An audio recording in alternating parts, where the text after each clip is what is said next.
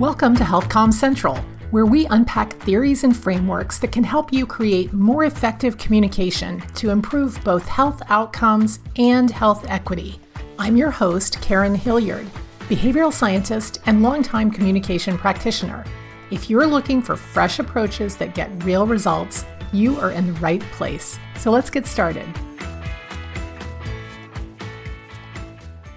Hello, HealthCom nerds and HealthCom novices. Welcome to another episode of HealthCom Central. Today, we're going to be unpacking yet another framework that is one of the key classic frameworks used in many interventions and campaigns.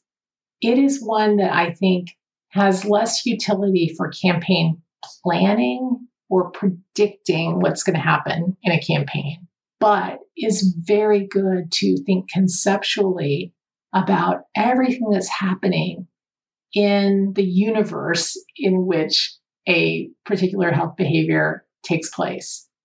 So it's really a little bit of a systems thinking approach. Very similar, has a lot of overlap with the whole idea of thinking about context, policies, systems, and environments that influence behavior.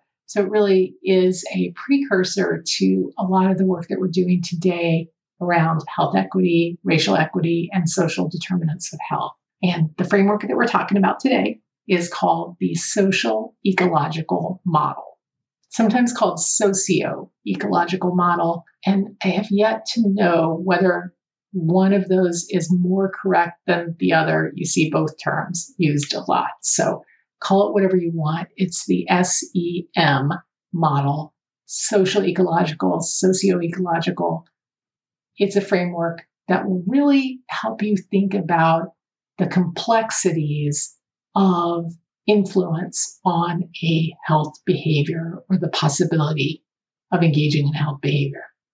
So let's talk quickly about what is part of this model.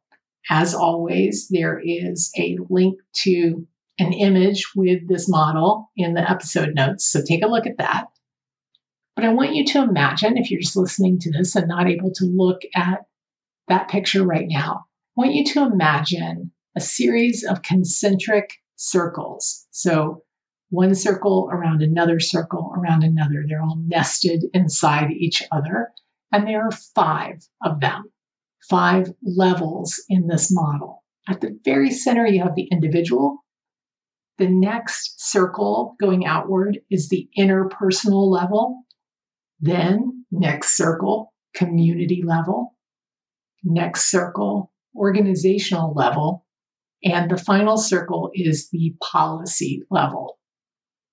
In many ways, it's pretty self explanatory when I say these terms, although if you're like most people, as you first hear about this, you may be saying, okay, well, I get individual and interpersonal levels. So you have the, the person, and then you have all the people that are around them, their families, their social networks, friends, neighbors, family, whatever. But what about community level? How is that different than organizational level? How is that different than policy level? Where are the differentiators?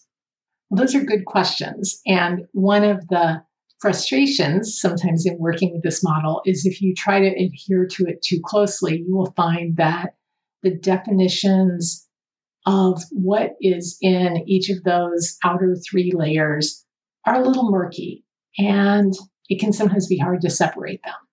But again, conceptually, if you think about it sort of to get an idea of what is happening, if you use it as a way to picture or imagine the entire system that an individual or an individual behavior is happening in, it can be very useful. So let's talk about these three outer layers and what some of the differences are.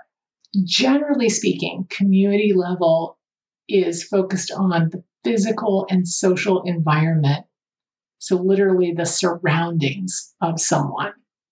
But it can be a little bit hard to separate that community from social networks or social support.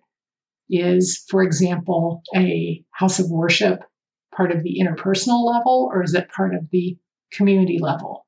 Or is it part of the organizational level?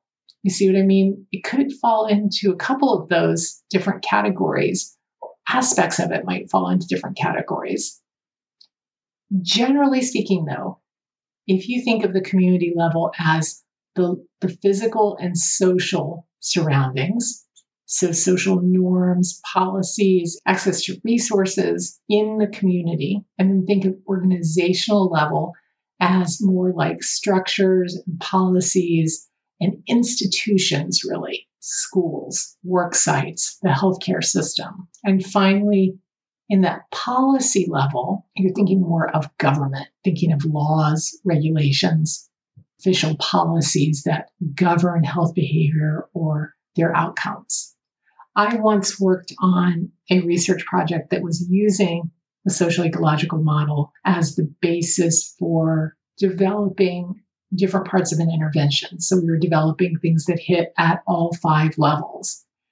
And I know we spent a lot of time trying to figure out which level certain things went into. Like if you're talking about social media, are you talking about the interpersonal level because social media is made up of people's friends? Or is it the community or organizational level, especially if people are following organizations on social media?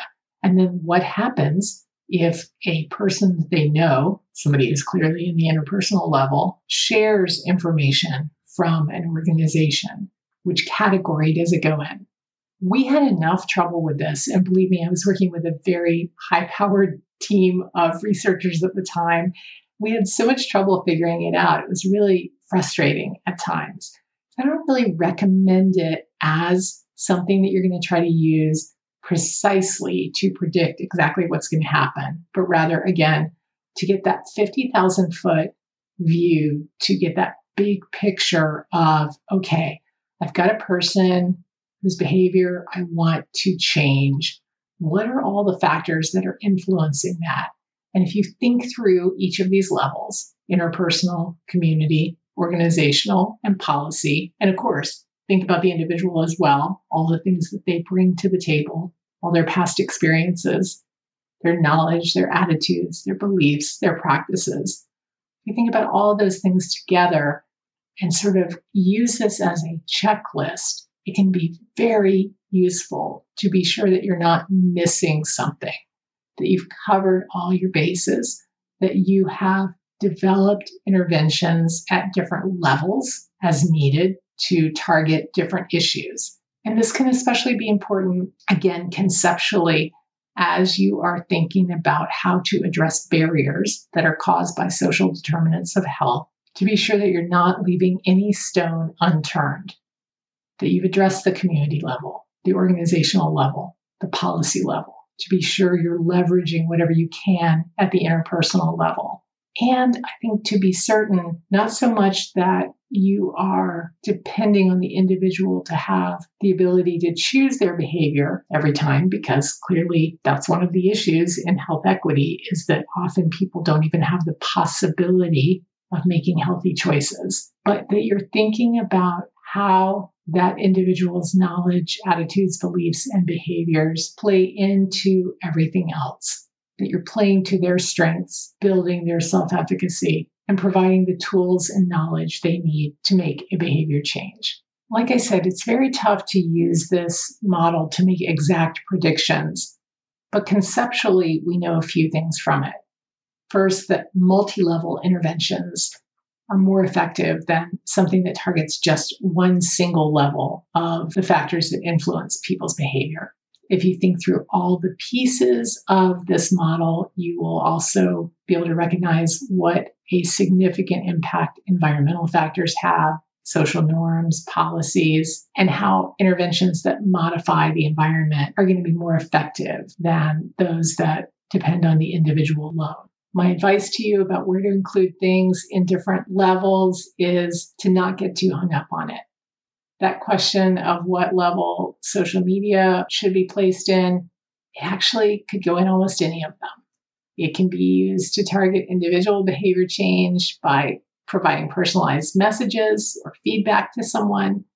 It can obviously be used to facilitate social support and peer influence. It can share information in a community or create or build social norms around healthy behaviors. And at the policy level, it can be used to advocate for policy changes.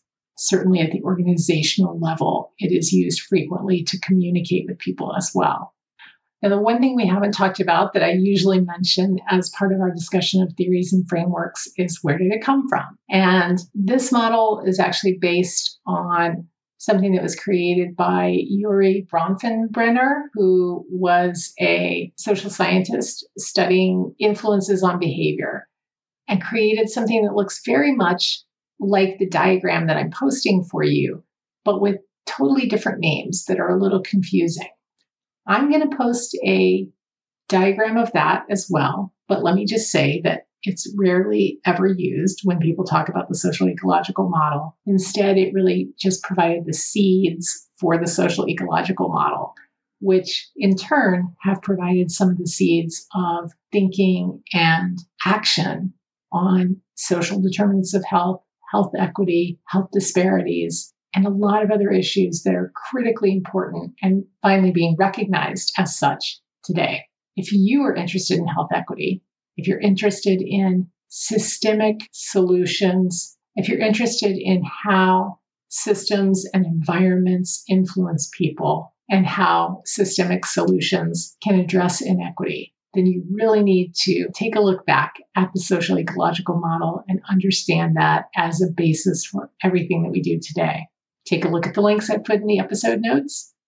We're going to continue talking over the next few weeks about several theories and frameworks that have been really foundational in public health. So stay tuned in some upcoming episodes for the theory of reasoned action, the theory of normative social behavior, and some other highlights. If you're working in health communication, these are your roots. All of these frameworks have something to add when it comes to developing new campaigns and interventions. So understanding them is really critical. Knowing these theories is part of being conversant in the field of health communication. So we are going to highlight a few of the most important ones over the next few weeks. I just want to say thank you again for hitting play on today's episode. And until next week, stay well, stay safe, and stay science based. Bye for now. If you enjoyed the show, please take a moment now to leave a rating and review. Be sure to subscribe to HealthCom Central on iTunes, Spotify, or wherever you listen to podcasts. And if you have friends and colleagues who should be part of our community, please share the link.